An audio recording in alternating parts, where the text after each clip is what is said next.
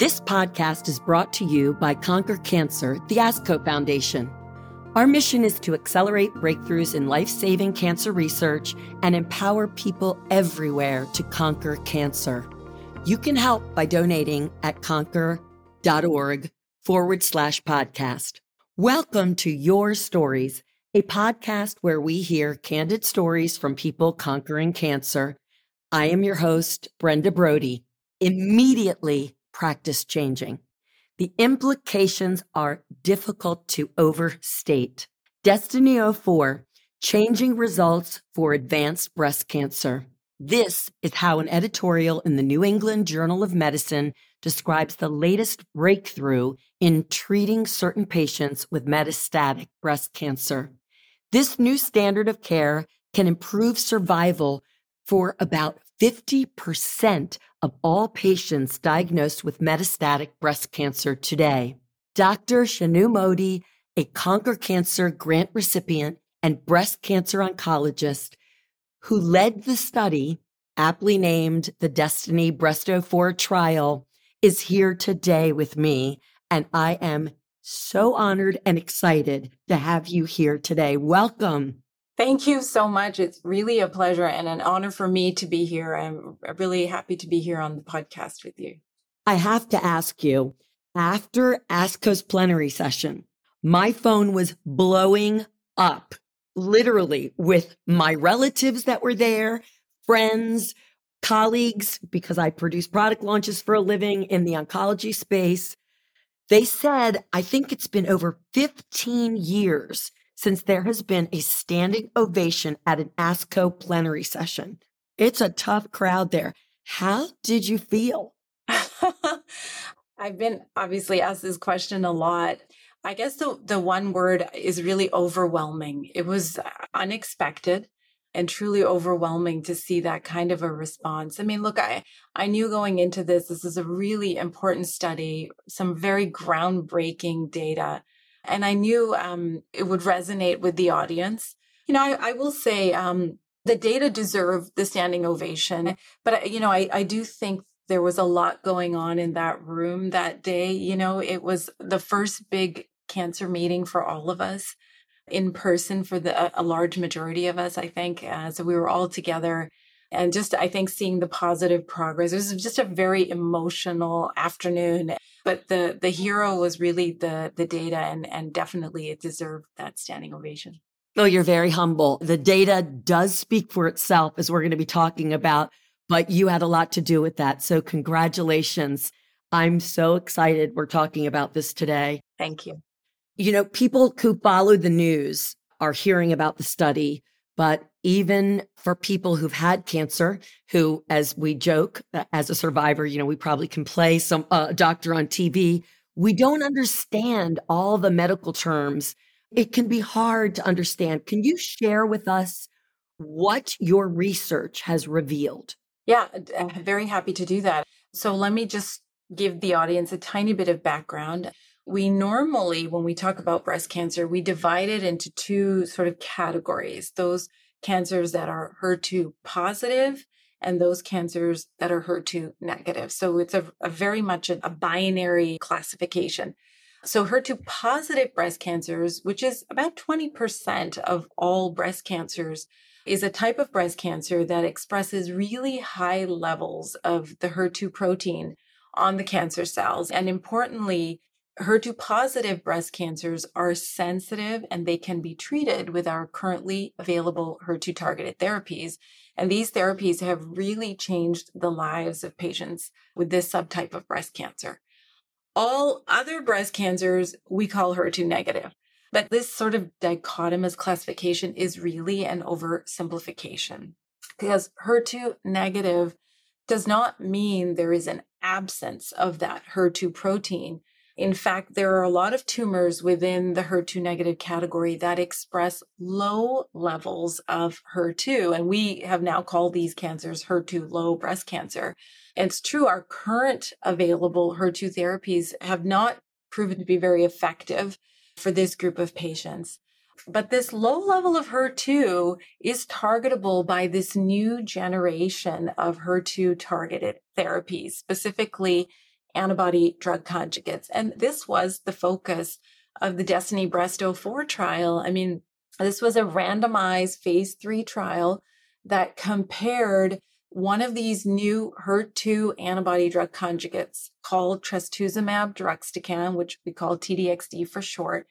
And we compared it to standard chemotherapy for patients who have HER2 low metastatic breast cancer.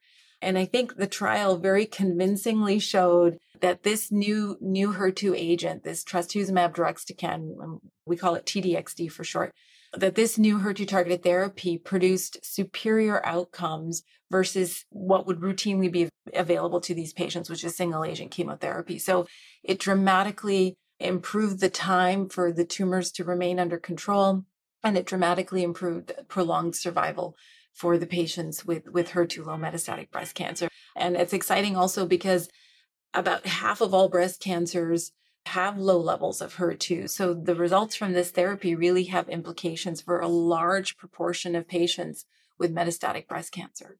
Thank you so much for breaking that down for me and for others listening. There's so much information you gave us there.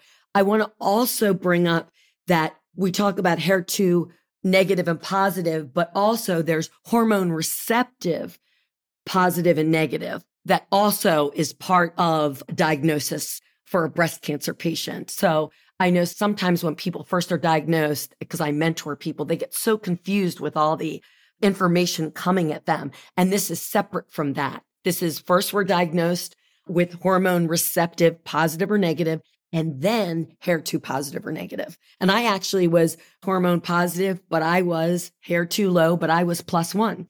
So, I mean, I'm not metastatic and I'm 10 years out, which is great news in October.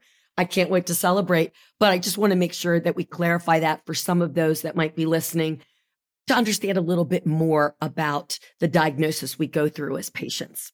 I think you brought up really important points. You know, more and more cancer therapy is, is moving in that direction where we are trying to pinpoint what is precisely different about the patient's or unique about that patient's cancer and, and then target that.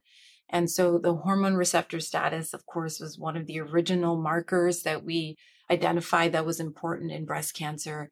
Uh, and like you said, there's hormone positive, there's hormone negative, there's hormone low now as well today, as well as HER2 positive, negative. And I, and I think now today, based on the Destiny 04, we also have to pay attention not just to those labels, but the actual precise level of the HER2 that a patient's cancer has. So, like you said, your tumor was one plus. I think it's going to be important now for women and physicians to pay attention to the precise level of HER2 expression the cancer has. And I'm so happy to hear your story. I mean, I, this is a really fantastic drug for women with one plus HER2 positive or HER2 expressing breast cancer, but it's a drug I hope many women will hopefully never have the need of. Exactly. Yes, I couldn't agree more. But it's so exciting. And something else that you mentioned that I wanted to talk a little bit in more detail about is you talk about this is a targeted therapy. So this is a new experience and opportunity in the world that may be changing other cancers as well. Could you share a little bit more about what you mean by targeted therapy? This has become a mantra now really in cancer medicine is you know, our goal always has and, and, and more than ever is to try and find something unique in the cancer cells that we can target or inhibit. And that way we can make our treatments much more directed against the cancer cells and spare the healthy cells in the body that way. And that, I mean, that's the goal. And this is sort of part and parcel of this new therapy, trastuzumab deruxtecan. It is a targeted therapy it is targeted to HER2. And in the past, these HER2 targeted drugs, and we have eight HER2 targeted drugs available today, they have only been effective in patients whose tumors had extremely high levels of the HER2 target. And they're very effective. I mean, like I said, they have really changed the lives of women or patients, I should say, who have HER2 positive breast cancer. But we've known there is this group of patients that have lower levels of this HER2 protein on their cells, and we've just never been able to effectively target it. And this is the first HER2 targeted drug that has been successful in doing that. So we've now at a point where we can expand HER2 targeted therapies to a whole new population of patients who've not had a HER2 targeted therapy before. And I read that this basically doubles the lifespan for someone who has been diagnosed with severe metastatic breast cancer. Is that true? And can you share more about that? So, the first endpoint that we looked at to determine if it, this was an effective therapy was what we call progression free survival, which means how long can we keep that patient's cancer under control before it starts to grow again or progress again. And so that's the primary endpoint of the study. And it's the primary endpoint of many studies in the advanced stage setting. And in this study, we saw a doubling of that time, doubled the duration of cancer control. So that is correct. One of the secondary endpoints, we call it, or key secondary endpoints, was overall survival. So just very simply, the time patients stay alive. And again, with this new agent, we saw that there was a prolongation in survival by one third or 35% improvement, prolongation in survival with the targeted therapy versus single agent chemotherapy.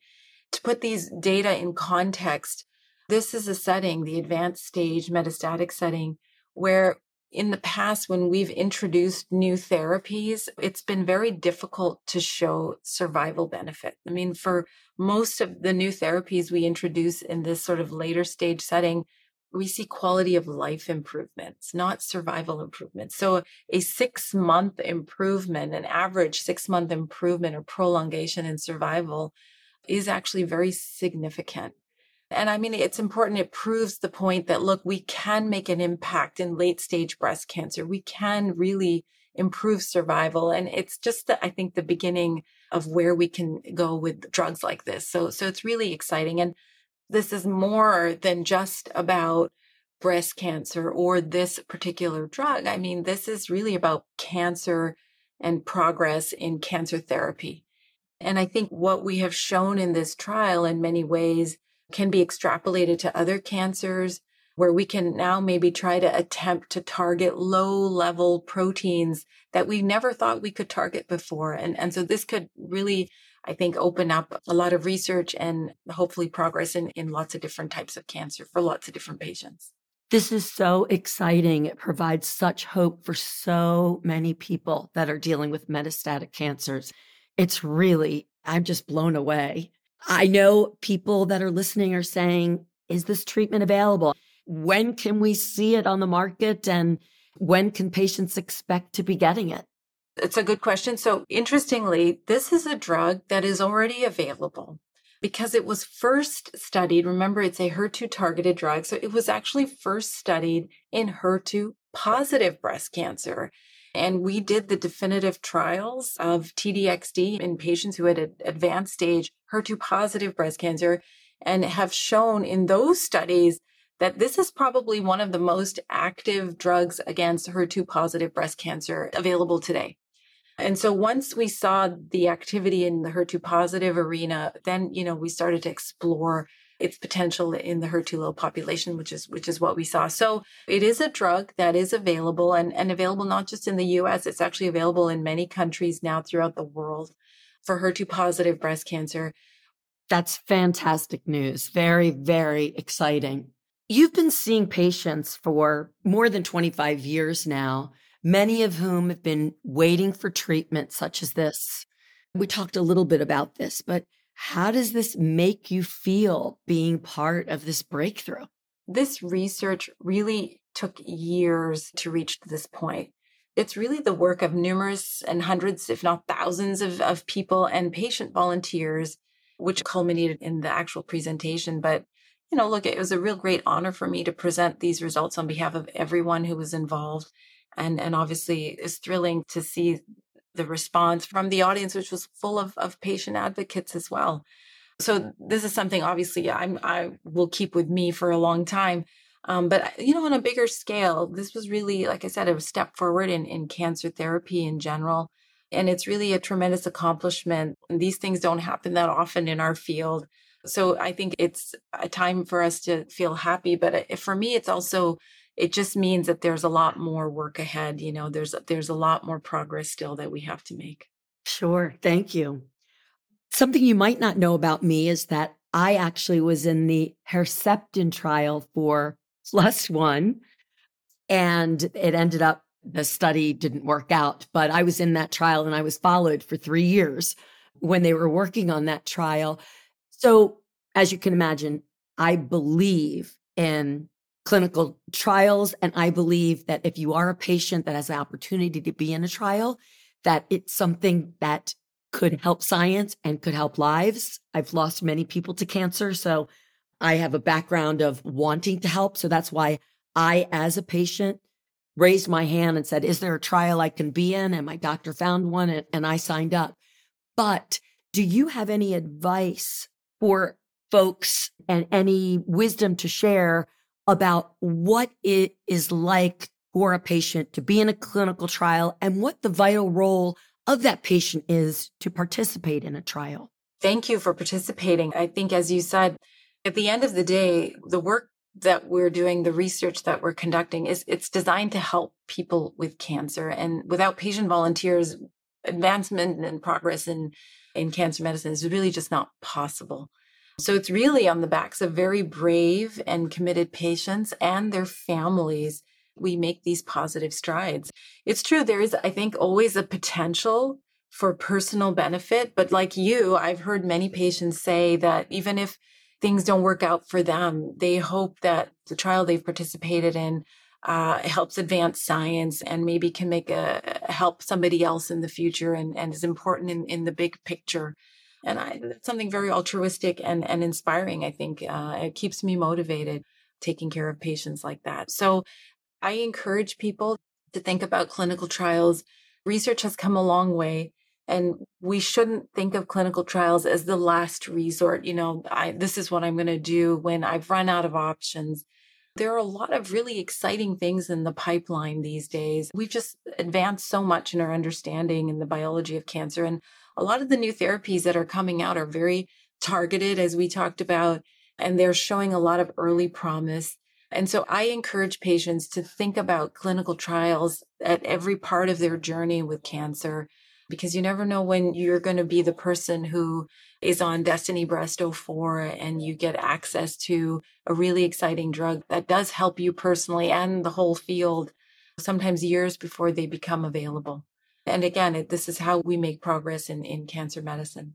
I think those are, are such wonderful points that you bring up. And also, I think it's important for patients to know that they can talk to their doctors because if they need support, they need folks driving them to clinical trials.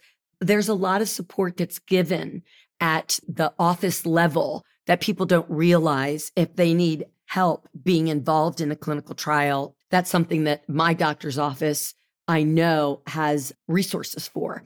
So if they want to consider it, but don't know how they'll do it, juggling the kids and work and everything, they should chat with their doctor about that. Yeah, you're right. I mean, it takes a commitment actually of the patient, of the family, the whole community, really. And I think we're very cognizant of that. And we do try to remove as much burden as we can. And there are services, as you said. So, so do ask your doctor about what's available to them. In a lot of the studies themselves, they will build in, for example, things just like parking, reimbursement, you know, that helps. It really does help people. I think that's an important part of doing clinical research today to make sure the research is accessible to people. What do you think will be the next breakthrough in breast cancer treatment? Drum roll. a million dollar question. There is so much research and investigation that's happening into so many different aspects of understanding the biology and the science behind cancer and its treatment, of course, that I expect that we are going to make progress on many different fronts simultaneously. That's the great and exciting thing about the field of oncology. I mean, it, it is it is truly constantly evolving and moving forward. For the near term, I believe we're going to see that cancer diagnostics really explode onto the scene. So basically, blood tests that can diagnose cancer can also be used to monitor its progress and guide treatment in a precise way that, that we haven't been able to do before. And I think This will have implications for all cancer types and stages. And I, it's really a, a revolution we've been desperately waiting for. And I think if we, we can combine this with our advanced therapeutics, I mean, we can build more personalized therapies for patients and limit toxicities for patients. And I think all of this obviously will have a tremendous impact on patients' lives. There's so much happening. I mean, gene therapy is exciting. There's so many avenues we're exploring. So I tell everyone, you know, stay tuned. There's good things coming. I love hearing that because there's so much hope. And I personally have several family members that are metastatic. And to hear that there is opportunities that are coming that might be in their futures that might save their lives. There's so much hope for so many. So that's great to hear. How vital is donor funded research in bringing these discoveries to patients? Good research requires not just bright ideas, but practically speaking, money and investment is, is needed to investigate new treatment paths, funding to support researchers, and the effort and the time involved. I mean, breakthroughs rarely happen quickly and and discoveries like the destiny trial are really born from years and years of research and this is often fueled by private donor funding actually. So this type of funding is really critical. In fact it's essential for research and progress to happen. I have to say as a patient i was not aware of private funding opportunities for research until I was introduced to the Conquer Cancer Foundation, actually, after I was sick. And I also got involved with Women Who Conquer Cancer. And it's an unbelievable organization. So, those that are listening that are looking for places to donate for funding, you can look on the Conquer Cancer website and see the opportunities that are there. Getting diagnosed with cancer is such an overwhelming experience for a patient. What's your advice to someone who has recently been diagnosed with cancer? From my perspective, education. Patients need to educate themselves first and foremost about the disease and the potentials. Be prepared so that you can ask your medical team the right questions so you can get the answers you need and then be part of the informed decision making about your own care to sort of not be passive, but take part in this. And there's a lot of help available to make things understandable, accessible, so that patients can really be participants, just receive the care they need and get. I think you bring up a great point, and that's it's important to be your own advocate, to understand, to do your research, and to advocate. Is there anything else? Obviously, patients rely on doctors for their treatment process. But is there anything you feel that patients could do to improve the treatment process for themselves and for the doctors? Patients take on such a burden, frankly. I mean, not only are they dealing with the disease and the illness and, and all that entails, there's so many practical things that they have to think about logistics and getting care and thinking about life beyond the cancer clinic, you know? So, you know, I, we talked about being prepared and knowledgeable. There are a lot of ancillary services. We talked about this before in the system that recognize patients have a lot to handle. So there are things in place to try and relieve that burden as much as possible. I think the other thing is is make sure you have a good support system. You know, surround yourself with the positive people that you need, the can do people who are there to help you. I mean, there are times when all of us need to rely on on the village and people shouldn't hesitate to use that in a time of need. I think that is something we, you know, we all may need to rely on one day. So making sure to have the people around them that they're advocates that are on their side. I think those are all great points. And it's so hard, I know, speaking from myself, to have to rely on people so much when you're going through the process of a cancer diagnosis and then treatment. But Another key I'd like to add on to that is don't hesitate to ask for help. It's so hard, but you have to ask for help. And if you don't have a village around you, there are amazing resources locally that one can connect with. I know we have a great resource, Hope Connections here. There are support systems, support groups that can help guide you professionally so I encourage everyone to reach out to those support networks and your oncologist will know of them in your area. How are you conquering cancer? I work towards that goal every day. For me, oncology really is a very dynamic and exciting field. And from an academic perspective, I mean, it requires constant learning and studying. And, and that really keeps me engaged and challenged. And on a personal level, I'm really, you know, inspired and I'm really motivated by my patients. I'm moved by my patients actually. And, and they need us as caregivers. They need us as researchers to do better and, and keep building on today's work tomorrow because there's really no time to lose. And I feel that fire and it helps me to keep my eye on goal. I mean, we need to conquer cancer and, and I believe we will be successful one day. And I really want to bear witness to that. Thank you so much. We need more and more of folks like you, oncologists that have that fire to save lives. And I thank you so much on behalf of all the patients for all that you're doing for breast cancer. Thank you so much. It's been a pleasure to be here with you. Thank you for listening to this podcast brought to you by Conquer Cancer, the ASCO Foundation. For doctor approved patient information, please visit cancer.net which is supported in part by Conquer Cancer donors. Conquer Cancer is creating a world where cancer is prevented or cured and every survivor is healthy. You can help by donating at conquer.org forward slash podcast.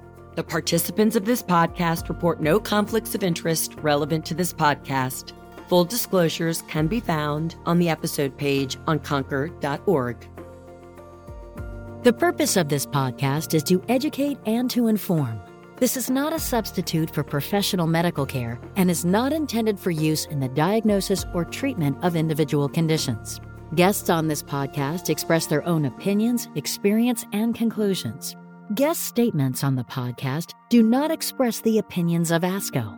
The mention of any product, service, organization, activity, or therapy should not be construed as an ASCO endorsement.